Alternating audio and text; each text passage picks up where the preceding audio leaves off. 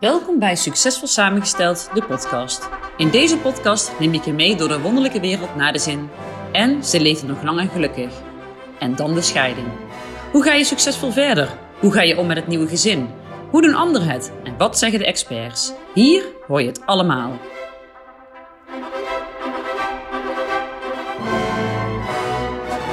Welkom bij Succesvol Samengesteld, de podcast. Uh, mijn naam is Foekje Bekkers en uh, welkom bij mijn eerste podcast die ik opneem. Tegenover me zit uh, Birgit Privé. Uh, Birgit en ik kennen elkaar eigenlijk van vroeger al. We hebben samen gehockeyd en recent zijn onze wegen elkaar weer gekruist. En Birgit is mediator en was voorheen advocaat. En begeleidde daarbij ja, stellen die uit elkaar gingen. En uh, uiteindelijk kwam er meer behoefte om uh, in gezamenlijkheid eigenlijk afscheid van elkaar te nemen uh, tijdens een scheiding. Dus ehm, ja, daarom dat ze voor de weg van mediator heeft gekozen. Birgit, stel jezelf eens even kort voor alsjeblieft. Ik heb net een kleine intro gegeven, maar wil je nog iets toevoegen? Ja, nou, leuk om hier te, te zijn. Um, ja, grappig ook dat onze wegen op deze manier elkaar weer kruisen. Hè. We hebben inderdaad uh, verleden samen gehockeyd. Wie had gedacht dat we hier vandaag uh, zouden zitten? Um, ik ben inderdaad Birge Brevet en um, nou ja, ik ben inderdaad scheidingsmediator. Je hebt al een mooie intro gegeven. Um, hiervoor heb ik in de advocatuur uh, gezeten en ik ben ruim, een half, uh, ja, ruim een half jaar geleden gestart met mijn eigen bedrijf in een family scheidingsbegeleiding. En ja, inderdaad, uh, de overstap vanuit advocatuur naar mediation gegaan, omdat ik het idee had dat ik op deze manier, in deze hoedanigheid, meer voor uh, de mensen die uit elkaar gaan uh, kan betekenen en ook voor hun kinderen, uh, dan dat ik in de advocatuur kon doen. Oké, dankjewel. Nou, in deze podcast bespreken we natuurlijk alles rondom scheidingen, samengestelde gezinnen, de invloed of de impact op kinderen. Um, en als ik zelf altijd nadenk over scheiden en uh, hoe ik daar vroeger over dacht, dan was daar, had ik daar een heel ander beeld bij dan dat ik nou natuurlijk heb. Ik ben zelf natuurlijk gescheiden, maar ook als ik nou rondom me kijk en in, mijn omgeving, uh, ja, dan klopt dat niet helemaal. Maar ik ben heel benieuwd eigenlijk wat jouw eerste herinnering met scheiden is. Of het woord scheiden of vanuit vroeger uit. Ja, ik ben daar als kind eigenlijk nooit zoveel mee bezig geweest. Mijn ouders die zijn um, bij elkaar en altijd gelukkig getrouwd uh, geweest. Um, of nog steeds. Um, en mijn eerste herinnering aan scheiden, ja, dan, dan denk ik dat ik een jaar of. Ja, hoe oud was ik? Zo rond een jaar of acht of tien. Rond die, rond die periode dat mijn oom en tante uit elkaar gingen.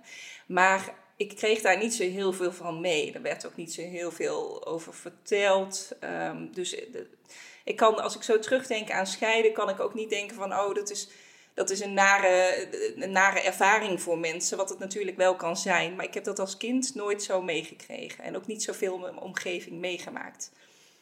Nee, ik denk dat hij in een tijd leefde, wij zijn allebei, allebei in de dertig natuurlijk, dat dat nog niet echt een norm was. Hè? Waar nou één op de drie mensen uit elkaar gaan, ja, was dat toen gewoon nog niet zo. Dan was je echt een, een unicum, was het eigenlijk als iemand uit elkaar ging. En uh, ja, beleefde je dat ook heel anders. En sowieso als kind zijnde, dat denk ik ook wel.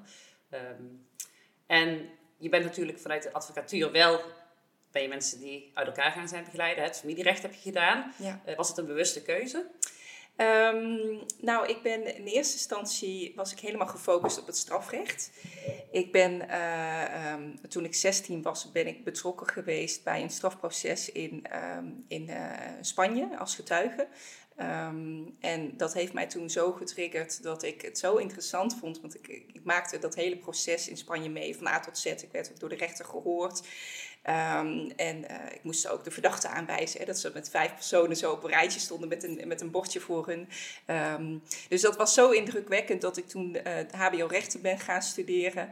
Uh, en in eerste instantie heel gefocust was op het strafrecht. Um, uiteindelijk ben ik door gaan studeren naar de universiteit. Heb ik ook strafrecht specialisatie afgerond. En na mijn studie ben ik direct in de advocatuur gerold.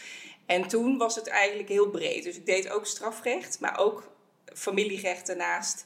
Um, maar ook de algemene praktijk. En um, toen ik begon met werken, waar, dat, toen kwam, kwamen eigenlijk mijn eerste ervaringen uh, in, het, uh, in het familierecht en dus uh, met scheidingen. Oké, en um, je hebt natuurlijk de switch gemaakt, hè, zoals je ook in je intro zelf vertelde en wat ik al vertelde naar de, naar de mediation. Ehm, waar liep je eigenlijk tegenaan met het familierecht en de mensen die uit elkaar gaan? Want je staat dan echt recht tegenover elkaar, hè? terwijl mediation de gezamenlijkheid veel meer is. Ehm, ja, wat paste niet meer bij jou daarin? Ja, ik heb, ik heb veel scheidingen gezien en meegemaakt, veel familiezaken. Dat is natuurlijk heel divers. Kan ook om een omgangsregeling gaan of gezagszaak. Ehm, ja, en ik, en ik zag daarin heel veel leed voorbij komen bij mensen. Heel veel frustratie, heel veel emotie die ze niet konden verwerken. Ehm, en uh, wat ik ook merkte is dat wanneer mensen ehm, uit elkaar gingen, dat ze soms niet beter wisten dan dat ze naar de advocaat moesten. Uh, en als ieder een eigen advocaat inschakelde, zat er al automatisch wel een bepaalde druk op. Hè? Dus je hebt twee advocaten met eigen, die, belangen, de of die behartigen de belangen van uh, de cliënt. Um, en staan daar dus ook voor. En dat is een andere manier als mediator, waar je ja, toch onpartijdig en neutraal bent en uh, voor de belangen van beide personen bent.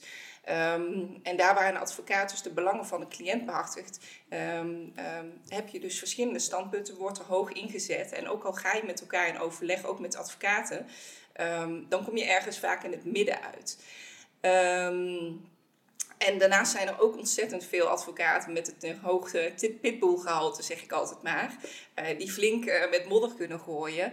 En dan kan jij zelf als advocaat er wel zo in staan van ja, we willen graag in overleg en we willen het graag goed voor cliënten regelen. We willen graag hè, kijken wat er goed is voor de kinderen. Als daar een advocaat tegenover zit die niet beter weet dan echt hard te procederen.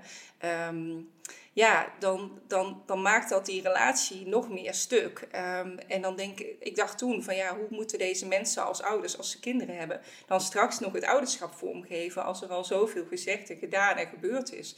En zij zo verwikkeld zijn in, uh, in die echtscheidingsstrijd, in die procedure en die echtscheiding ook zo is verhard.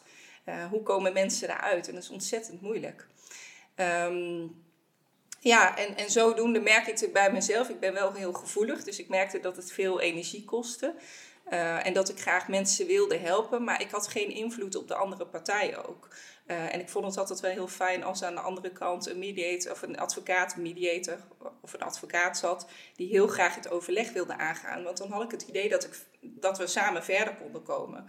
Um, maar ja, goed, het was voor mij toch dat ik, dat ik een beetje vast zat in het systeem in de advocatuur. Dus ik wilde mensen samenbrengen en ik zag ook dat, het, uh, dat scheiden veel meer is dan alleen het zakelijke juridische proces, hè, dat wat geregeld moet worden, uh, maar dat ook die uh, emoties, hè, het verwerkingsproces, dat het ontzettend belangrijk is om daar ook bij stil te staan.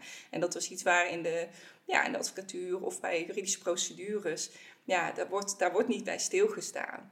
Um, en daarnaast een stukje ouderschap naar scheiding. Dat, dat is ook iets waar je als ouders over moet gaan hebben. Hè? Want je de verbreekt de partnerrelatie. Je gaat als partners uit elkaar, maar als ouders ga je niet uit elkaar. En blijf je voor het leven lang verbonden. En hoe geef je dat ouderschap naar scheiding, um, ja, hoe geef je dat vorm? En hoe, welke afspraken wil je daarover maken? Dat kan niet vormgegeven worden als daar een, uh, of moeilijk vormgegeven worden als er een rechter is die de knopen voor ze doorhakt en zegt van jullie gaan het zo doen. He, want dan is er ook um, misschien niet zoveel draagvlak om, die, uh, uh, ja, om bijvoorbeeld die verdeling van de dagen na te komen. Of de afspraken, die, hè, ja, afspraken noem je dan, hè, die knopen die zijn doorgehakt, om dat op die manier na te komen. Ja, ja, klopt. En soms ontkom je er dan niet aan hè, om naar een advocaat te gaan. Dan is de situatie dusdanig schrijnend uh, zoals ik het zo mag zeggen, ja, dat, je, dat, dat het niet anders kan. Maar vaak zijn er alleen maar verliezers. En als je meerdere advocaten spreekt, iedereen beaamt dat eigenlijk ook wel. Hè? Als, je, als je strafrecht doet en er zijn vaak kinderen in het spel en het uh, loopt hoog op.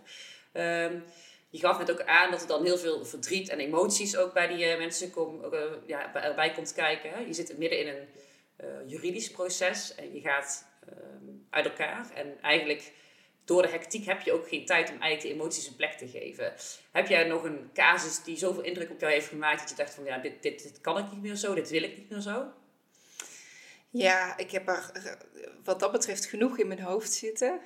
Um, maar ja, één in het specifiek die me echt is bijgebleven, omdat, het, omdat ik die zaak, die cliënten ook echt jarenlang heb bijgestaan. Ehm, en dat was ook niet zomaar een zaak, hè? want wat jij ook terecht aangeeft, soms is het ook onvermijdelijk dat mensen naar een advocaat gaan.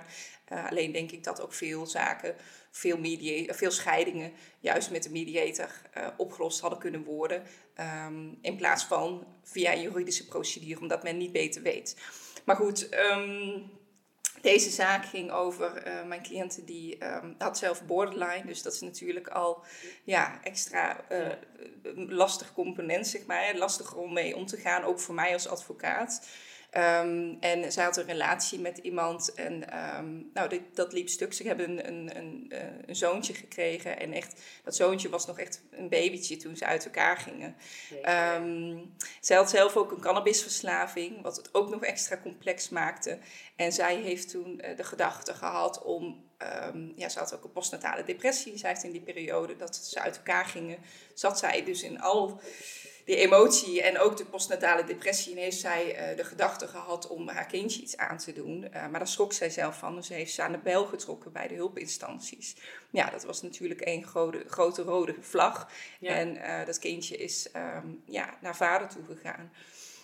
Um, ja, dat is een lange, lange uh, procedure geweest, omdat zij natuurlijk heel erg met zichzelf worstelde, maar ook heel graag weer moeder wilde zijn en um, de zorg over haar kind, uh, kindje weer zou willen dragen. Maar dat dat. Um, ja, dat er natuurlijk hulpverleningsinstantie, bureau jeugdzorg, er werd een gezinsvoogd onder toezichtstelling. Iedereen had daar een mening over. Um, en ook al had ze de beste bedoelingen, het is, ja, ik, ik zag haar frustratie. En Um, en ik begreep ook wel waarom natuurlijk de dingen gebeurden zoals ze gebeurden. Um, maar ik heb ook, er zijn daar ook veel dingen fout in gegaan. Want ik zag ook dat bureau jeugdzorg ook in andere zaken soms ook best wel eens ja, de, dingen ook niet helemaal goed zagen of daar best wel fel bovenop staan. En ik ben dan wel een persoon van ja, mensen moeten wel kansen krijgen. Natuurlijk wel dat de veiligheid gewaarborgd wordt, zeker als er kinderen bij zijn.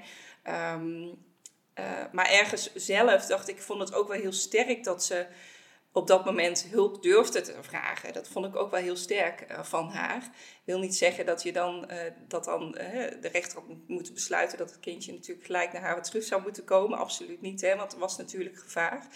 Um, maar ik denk dat zij daarin wel met de juiste begeleiding eerder wellicht weer dat contact had kunnen herstellen. En ja, op een gegeven moment begon dat kindje ook wat gedragsproblemen te vertonen op school. Hè, toen op een gegeven moment dat kindje ook naar school ging. En ja, maakte, maakte ik me ook wel eens zorgen, denk ik, oh ja, wat moet er, wat moet er nou terechtkomen? Hè? Ik, hoop, ja. ik hoop, ja, soms denk ik nog wel eens aan het jongetje en dan hoop ik dat hij ja. toch, uh, ja, dat ouders toch een manier hebben gevonden om uh, met elkaar om te gaan op een goede manier. Ja, ja, heftig. En, en inderdaad complex, want het kan voelen als dank voor dank dat je wel je instanties gaat inschakelen om hulp te vragen. En dan voelt zoiets voor een moeder zijn als een mes in de rug, ook al kan ze misschien een bepaald pers perspectief plaatsen. Ja. Um, ja, en dat is ook wel mooi wat je zegt, hè? want uh, wij zeggen heel vaak, uh, we zetten de kinderen centraal, of die moet je centraal zetten. En op zich uh, sta ik daar helemaal achter, maar ik ik ben van mening dat je je kind eigenlijk pas centraal kan zetten als je zelf dingen hebt verwerkt. Want op het moment dat jij nog hoog in je emotie zit of richting je ex bepaalde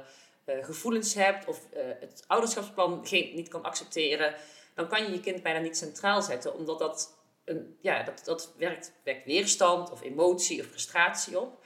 Uh, hoe zie jij dat?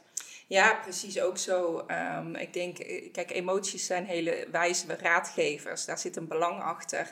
En um, ja, mensen gaan niet, niet voor niets uit elkaar. Dus daar speelt een hoop. Maar die eigen emoties moeten wel verwerkt en geventileerd worden. En mensen zeggen inderdaad heel vaak, um, en wat ook met ontzettend goede intentie is, van we willen de kinderen voorop zetten. Maar wat ik heel vaak zie is dat die emoties vertroebelen waar het echt om gaat. dus dat zij toch um, bepaalde verwijten naar elkaar hebben. Um, maar dat dat op partnerniveau zit en niet op ouderniveau. He, dus dat zie ik nu in de mediations. En dat vind ik ook echt meerwaarde. Dat ik ook die dynamiek tussen beide mensen zie. En dat ik dan ook ga onderzoeken wat zit er nu achter. Wat is nu echt belangrijk. Um, ook om de anderen te laten horen en daarmee inzicht in te laten krijgen. Um, Maar ook om op een gegeven moment terug te kunnen geven. Kijk, wat, wat er nu uh, speelt, hè, wat je nu van de ander verwacht, dat zit bijvoorbeeld in een stukje wantrouwen. Ja. Hè? En waar komt, dat, waar komt dat door? Omdat er iets in de relatie is gebeurd, hè? Uh, uh, waardoor jullie uit elkaar zijn gegaan. Maar hoe vinden jullie elkaar als ouders? En als ik dan vervolgens vraag van ja, hè, zeg bijvoorbeeld, geef bijvoorbeeld een, um, een, een, een, positief of een, een mooi punt over, hè, noem iets moois over de andere ouder, hè, wat je waardeert Ja. in diegene als ouder. En dan komen er zulke magische dingen over. Ik zeg ja, focus je echt op, die, op het ouderniveau. Want je waardeert elkaar als ouders. Hè, en zorg dat die ouder of die partnerstrijd dat niet gaat vertroebelen. Ja, ja, ja zeker, zeker. En, dat, en dat, dat, dat is in de praktijk natuurlijk ook af en toe heel erg lastig. Uh, dat heb ik zelf ook ervaren dat het lastig kan zijn. Ja. Uh, je wil dat heel graag. Ja. Uh, maar op het moment dat er dan een voorval is en dat hoeft maar iets heel kleins te zijn, dan, dan ga je zelf in het rood inderdaad. En kan je nog tegen je kind doen alsof alles oké is, maar die voelt echt en alle energie om, om, om de ouders heen en om jullie heen dat het niet zo is. Ja. en ik denk dat inderdaad je moet focussen op ouderniveau, hè, maar dat moet je wel kunnen. Dus ik denk ook wel dat het belangrijk is dat uh, ouders zichzelf echt in de spiegel kijken en uh, stoppen met wijzen naar de ander. En dat is makkelijk. Het is makkelijk om te wijzen naar een ander. Het is ook makkelijk voor een ouder om de ander in een bepaald daglicht te blijven zien, want dan hoef je niet naar jezelf te kijken natuurlijk. Ja, het is ook een soort zelfbescherming. Ja. Ja, ja, ja, klopt. Ja, en het, en het toch uh, het ventileren van emoties, daarmee aan de slag gaan. Ook inzicht krijgen in hoe werkt een verwerkingsproces. Want daar besteed ik ook altijd even aandacht aan. Um, door dat inzicht te krijgen en ook, hè, ook voor de ander, voor je ex-partner, ja, dat geeft, dat geeft ook een stukje rust en wordt het ook makkelijker om dat te ventileren. Um, en dus ook je meer te focussen op die oude relatie. Ja, ja, ja, klopt. Want je hebt natuurlijk de transitie gemaakt van de advocatuur naar de, naar de mediator, naar als mediator. Um, wat is jouw missie eigenlijk nou hierbij dan? Want je geeft heel erg nou, de collectiviteit, het gezamenlijk ergens achter staan. Uh, ook hopen, denk ik, dat op het moment dat het dan niet zo loopt zoals je graag zou willen, dat mensen dan wel uh, weer terugkomen bij jou aan tafel en dan weer in het gesprek met elkaar aangaan. Uh, maar ja, wat, wat is jouw missie? Wat is de missie van Inner Family? Wat is de missie van Inner Family? Um, nou, uiteindelijk, uh, dat, dat is ook te lezen op mijn website. Ik, ik ben er als mediator, ben ik er niet alleen voor uh, de mensen die uit elkaar gaan, hè, met, met of zonder kinderen, maar ik ben het voor het hele gezin. Dus als zij kinderen hebben, uh, is het ook belangrijk dat ik uh, vind ik het belangrijk dat ik uh, de kinderen ook een extra stem geef en aandacht geef. Hè. Dus ik voer ook kindgesprekken um, en ga daarin spelende wijs. Uh, ik heb allerlei werkmethoden, ik ben ook kinderen scheiden meecoach. ga ik met ze in gesprek, um, hè, spelen een spelletje, uh, maken we een tekening uh, of gaan we iets knutselen. Bijvoorbeeld een wensdoosje met, waar ze een vraag voor ouders in kunnen, kunnen, ja. op kunnen schrijven en in kunnen doen. Of een wens die ze hebben. Um, en en in dat uit dat gesprek ventileer ik wat, zij, wat er belangrijk is. Um, dus als je het hebt over de missie. Ja, uiteindelijk is de missie van Inner Family om niet alleen voor de scheidende partners, maar ook voor de kinderen, dat zij uh, de scheiding een plekje kunnen geven. En dat zij ja, hun leven verder kunnen voortzetten. Kunnen, hun energie kunnen, um, ja, kunnen, kunnen steken in de zaken die echt belangrijk zijn. In elkaar. En ook de waardering um, als ouders in elkaar zien. Want ja, als je de andere ouder niet had gehaald, hè, de relatie is stuk gelopen, maar dan hadden jullie de kinderen samen niet gehad. Dus nee. hoe mooi is dat? Nee. Want dat is toch echt wel ja, een meerwaarde in je leven. Ja, ja, ja klopt zeker. Klopt, Ja. zeker. En als mediator ben je natuurlijk op een gegeven moment uit beeld. Nou, je bent als mediator vaak niet helemaal uit beeld. Hè. Vaak is er nog wel een, een korter lijntje, maar uh, ja, meer als je advocaat bent, denk ik. Dan is het gewoon een uitspraak en het is klaar. De mediator ben je vaak nog wel, weet je, als je iets wil veranderen in het convenant of in het ouderschapsplan, ja, dan, dan kom je weer in beeld. Uh, vind je dat moeilijk om los te laten op een gegeven moment wel? Ja, ik geef, ik geef uh, mijn cliënten ook mee dat. Um, want, want, vaak hebben ze een verwachting dat als de afspraken gemaakt zijn en het convenant is opgesteld en het ouderschapsplan ligt, hè, hè, dan zie je ook de, de spanning echt zo wegvloeien en de, hè, dan in één keer zakken de schouders. Um, maar dan denken ze ook vaak van ja, het is nu klaar, we hebben de afspraken gemaakt en nu kunnen we verder. Uh, en ik zeg altijd van ja, nu begint het pas. Want ja. als je straks ieder in je eigen huis gaat, dan. Um, ja, dan komen de hobbels. Hè? Dan komen de uitdagingen in communicatie. Want hè, wat als je kind, um, hè, want dat is ook heel reëel, kinderen zitten zelf ook in een verwerkingsproces. Het kan zijn dat een kind um, hè, kort na de scheiding de voorkeur heeft voor één ouder en liever bij één ouder wil zijn. Hoe ga je daar als ouders daarmee om? Hè, je kan dat oppakken van nou ja, in verwijt, in de verwijtsfeer. Hè, dus dan zit er weer emotie achter van ja, er zijn kennelijk dingen die niet goed gaan. Dus vanuit wantrouwen. Of je kan als ouder stimuleren en ook begrijpen van ja, mijn kind zit nu in een werkingsproces. Hè, die zoekt nu de veiligheid. Ehm, misschien bij de ene ouder meer, maar probeer wel te stimuleren dat, ehm, dat het kind ook naar andere ouder blijft gaan. En ook die positieve punten blijven benadrukken.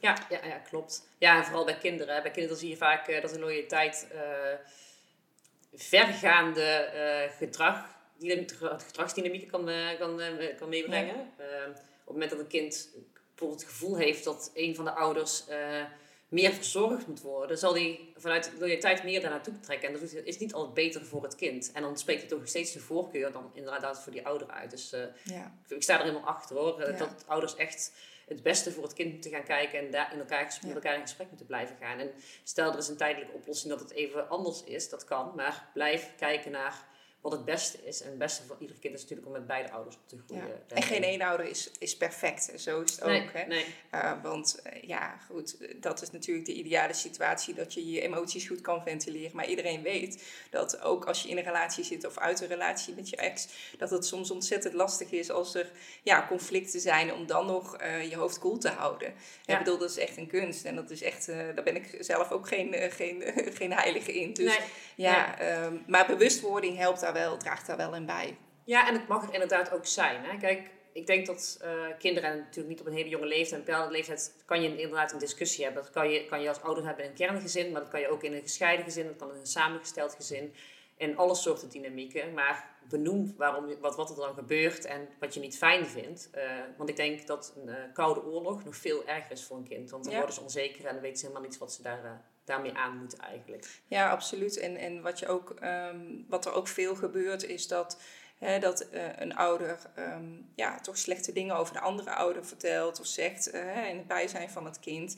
Ja, in feite is dat gewoon een afwijzing van een deel van het kind. Hè? Want het kind die voelt het als ik ben, 50, hè, ik ben de helft papa, ik ben de helft mama. Dus als hè, de een iets negatiefs over de ander zet, dan, zegt, dan, dan voelt dat als toch een innerlijke afwijzing. Dus je zet je kind gewoon voor het blok om dat, uh, om dat te doen. Dus het is echt, en, en daarom zeg ik ook van niemand is perfect, want in the heat of the moment kan je natuurlijk altijd iets zeggen, maar de bewustwording van wat het effect is, um, als dat er niet is, ja, dan, dan kan je opgezogen worden in die strijd. En, en um, ja, dat vind ik het mooie aan het mediation vak. Want ik kan het daar met, uh, met de cliënten over hebben, met de mensen aan tafel. Hè, van wat gebeurt er in zo'n ruzie? Wat laat je dan meeslepen? En hè, wat zijn dan de gevolgen? Maar ook voor jezelf, hè, voel je ja. er zelf bij.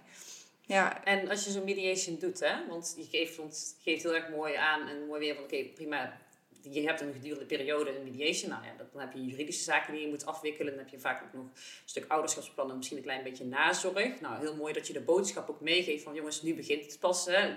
Ga er maar aan staan. Want dat heb ik zelf ook heel ervaren met mijn ex-partner. Ja, dan komen de uitdagingen pas. Er komen nieuwe partners bij. Geef weer iets weer in de gezinsdynamiek. Het, is een ongoing story. En nog steeds, altijd. Het blijft altijd aanpassen en kijken en met elkaar in gesprek blijven. Inderdaad, van wat wel niet... Uh, passend is en wat goed voelt en het beste is voor ons kind natuurlijk daarin. Ehm, ja, wat je zegt, hè, die, hobbels, uh, ja, die hobbels komen daarna ook. Dus ik hou altijd ook even de vinger aan de pols. Het is ook, ik ben ook betrokken in die zin. Hè, wat ik al zeg, de missie is toch om uh, te zorgen dat ze goed terechtkomen. En dat ze, um, ja, de, um, de slogan van Inner Family is ook trots op het verleden, grip op het nu en vertrouwen in de toekomst. Dat is eigenlijk de, dat is de missie. Ja. Um, maar ik heb ook altijd een follow-up na, uh, na zes maanden, om dan ja, toch even opnieuw met ze in gesprek te gaan.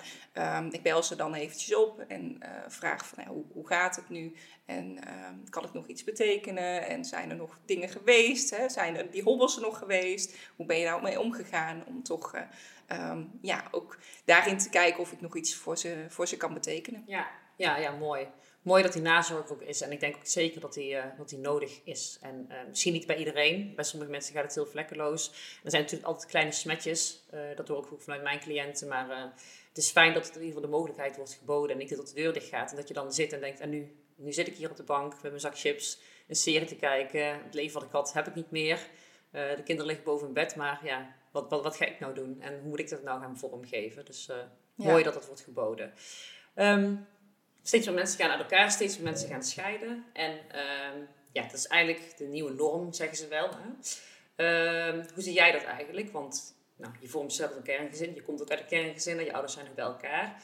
Uh, vaak hoor je nou ook tegenwoordig dat mensen dan zeggen, maar ja, weet je, je kan beter gelukkig bij elkaar, uh, uit elkaar gaan dan ongelukkig bij elkaar blijven. Hoe zie jij dat eigenlijk? Nou ja, ook precies zo. Want um, kijk, soms is de koek op. Hè? Ben je uit elkaar gegroeid en um, maak je elkaar niet gelukkig. En um, als je dan naar jezelf kijkt, uh, is het niet fijn om ja, dan zit je toch in een situatie dat energie slurpt en voel je je niet gelukkig. Maar het heeft zijn weerslag op jezelf, op je ja, partner of ex-partner, ja, partner op dat moment, maar ook op de kinderen. Dus langdurig ongelukkig samen zijn met alle spanningen en misschien wel ruzies van dien heeft ook een groot effect. Dus op een gegeven moment ja, is de koek op en um, ja, is het ook onvermijdelijk. Ehm, en dan zeg ik van dan maar beter op een goede manier, op een fijne, ja, fijne manier. Het druk ik eigenlijk nou niet zo goed uit, Hè, maar ehm, wel op een, op een goede manier uh, uit elkaar met duidelijke afspraken waar je zelf ook achter staat, waar je zelf aandeel in hebt, uh, waar je zelf hebt, in hebt bijgedragen. Ehm, en dan focussen op de toekomst. Ja. Ja. Ja, ja, ben ik het ook mee eens. Hoor. En waarbij ik dan wel denk dat bepaalde uh, ketenpartners, en dat bedoel ik de grotere, de, de, school kan daar heel erg ondersteunend in zijn, uh, een huisarts, uh, maar ook uh, je sociale omgeving. ja, die kunnen daar wel goed in bijdragen, dat het ook op een goede manier natuurlijk, natuurlijk verloopt. Um, hoor je dat ook nog wel eens terug? Dat vroeg ik me ook af uit de mediation van oké, ehm, ik zou willen dat een school of een bepaalde rol in, in, in iemands leven meer, meer zou doen. Dus dat een huisarts meer kan doen bijvoorbeeld? Of, um, nou, dat hoor ik eigenlijk niet zo terug. Maar ik denk wel dat veel mensen zoekende zijn in wat er nu echt nodig is. Um, er, is er, er is natuurlijk ook zoveel op het gebied van scheiding. en alle kanten, zeg maar. Niet alleen mediators, maar ook scheidingscoaches. En Um, dat geldt natuurlijk niet alleen voor scheiding, maar ook ja, het gebied van burn-out en allerlei klachten. Um, dus ik denk dat mensen wel aan het zoeken zijn van ja, wat, waar moet ik nu precies bij terecht? Um, ja, en je hebt natuurlijk wel uh, instanties die daar wat uh, hè, wel zicht op hebben. Maar wat mij wel opvalt, want ik ben veel aan het spreken met professionals, veel uit, hè, aan het netwerken, om te kijken wie zou een mooie aanvulling kunnen zijn uh, hè, als ik merk dat mijn cliënt bijvoorbeeld extra hulp op een specifiek onderdeel nodig hebben. Um, maar dat er ja, dat er dan toch niet zo heel veel uh, connecties onderling zijn. Wat, wat ik zonde vind, want ik vind het zelf heel fijn om precies te weten van, nou ja, goed, ehm, als ik bijvoorbeeld een kind spreek en ik zie dat, uh, dat diegene meer in de knel zit, dat kindje, uh, en die heeft extra hulp nodig. Uh, kijk, ik ben zelf wel kindercoach, maar echt kortdurend, echt puur in de scheiding. maar voor een, voor een langere periode dan heb ik kindercoaches in mijn netwerk om, en, um, die, die, dat, die dat, die hulp kunnen bieden en kunnen aansluiten. Um, en ieder kind is dan ook verschillend. Ieder kindercoach is verschillend. Dus gevoelsmatig zie ik dan wel wie er zou kunnen aansluiten. En uiteindelijk is het dan wel natuurlijk aan de ouders om dat op te pakken. Um, maar ik vind het persoonlijk heel fijn om dat netwerk te hebben van uh, hypotheekadviseurs, hè, nou, net zoals jij, scheidingscoach. Ja, ja, um, um, ja maar ook makelaars, uh, financieel adviseurs, uh, kindercoaches. Nou ja, iedereen die maar eventueel extra daarin, in dat, het scheidings, scheidingstraject ook kan ondersteunen, daar waar de behoefte aan bestaat, in bestaat. En ik heb het idee dat dat ja, soms misschien niet altijd even duidelijk is uh, bij mensen van waar ze nou terecht kunnen. Dat, dat, ja. Nee, dat, dat denk ik ook niet hoor. En mooi dat je ook gewoon mensen om je heen verzamelt, inderdaad, die, die uh, een bepaalde expertise hebben waar je ook naar kan doorverwijzen. Ik denk dat dat, uh, dat het voor ieder professional eigenlijk wel iets is om te doen. En ik denk dat ook heel veel professionals dat ook echt wel doen. vooral omdat inderdaad de weg is heel moeilijk. Er zijn zoveel ja, aanbieders. En de ene past wel niet, de andere past net niet. Het moet ook passen bij jou als persoon zijn. Het moet een verlengstuk zijn van hoe jij je mediation ziet en wat daar dan bij past, inderdaad. Um, en inderdaad, ouders weten het vaak, vinden het vaak moeilijk om uh, ergens naartoe te stappen om de juiste weg te vinden. En dat is enerzijds denk ik ook wel dat het te maken heeft met een stukje falen. Van oké, ja, ik kan het ook zelf, ik wil het graag zelf oplossen. Uh, als je naar een instantie gaat, ja, dan hangt vaak uh, jeugdzorg er weer aan. Dan wordt het weer heel groot en heel zwaar. Dus ja, daartussen de juiste expert vinden, ja, dat is echt wel uh, iets wat ja, moeilijk is. En ja. ook vraagt vaak om je ego een stuk opzij te zetten. Ja, en dat is, dat is voor mensen die scheiden denk ik heel erg ja, moeilijk tussen aanhalingstekens. Uh, je voelt jezelf vaak al een falen omdat je huwelijk niet gelukt is. Dus je hebt een schuldgevoel ja. ergens. En je voelt je kwetsbaar. Hè? En ja. het is niet makkelijk om je dan nog kwetsbaarder op, open te, op, op te stellen. Ja, ja. Ja, en het is ook een stukje loslaten of ja, toelaten. Op het moment dat uh, jij jouw kind naar een kindercoach stuurt, ik ben zelf ook kindercoach, uh, dan, dan komen daar verhalen uit ja, waar je geen grip op hebt. Maar wat wel invloed kan hebben op een terugkoppeling die je krijgt gezamenlijk met jouw partner. Ja, dat vraagt ook weer een stukje voor, je, voor jezelf, inderdaad een stuk kwetsbaarheid. Uh, maar ga daar ook maar aan staan. Hè. Ga het maar doen op het moment dat die band of die relatie met jouw ex-partner niet oké is. Dat is, uh, dat is heel moeilijk en heel complex. Ja, ja, dat is ook wat je zegt. Hè. Ik, ik, ga, ik ga met kinderen in gesprek en toen ik daarmee startte... Um, ik had natuurlijk voor mezelf uitgedacht, maar ik dacht wel van ja, hoe, hoe kijken ouders daar tegenover? Hè, tegenaan? Want um, ik ga met ze in gesprek. Het kan wellicht zijn dat er dingen worden gezegd hè, die uh, misschien niet zo fijn zijn of ja, juist een beetje beschamend. Um, maar ik, um, ik merk dus uh, uiteindelijk nu in de terugkoppeling, en ik geef altijd wel even een terugkoppeling um, naar ouders toe. bijvoorbeeld laatst heb ik nog een kindgesprek gehad. En uh, nou, het was een heel mooi gesprek. En uiteindelijk gaf ik de terugkoppeling. En toen zei vader van ja, ik heb na het gesprek aan mijn zoon gevraagd van hoe was het? En hij liet niks los. Maar uiteindelijk las ik jouw terugkoppeling. En ik herkende daar mijn, mijn zoon helemaal in. En ik dacht, hoe fijn is het dat dan Um, ja, dat dat, wat, wat, ja, dat dat dan op die manier wordt herkend. En ja, goed, daar waren ook wel wat spanning in huis. En dan moet ik natuurlijk, kan ik er niet omheen, om door het ook te zeggen van let daarop. Hè, want de kinderen hebben daar last van. Want ze zeggen allebei, hè, ze zeggen tegen mij dat ze daar last van hebben. En um, het was voor mij ook wel even wennen om in die positie te staan. Want ik zeg dan ook van het is niet om jullie... Um, het is te, te, te zeggen dat jullie iets niet goed doen. Het is meer om even, want jullie weten zelf ook wel uh, dat dat hè, niet fijn is voor kinderen als er ruzies zijn. Maar meer om eventjes, ja, misschien toch even die spiegel voor te houden. Ja. En dan zie ik ook gelijk bij, bij mijn cliënt van ja, ja, nee, ja, het is ook zo. We moeten er ook op letten. Maar fijn dat je, hè, ja. fijn dat je ons er nog even op wijst.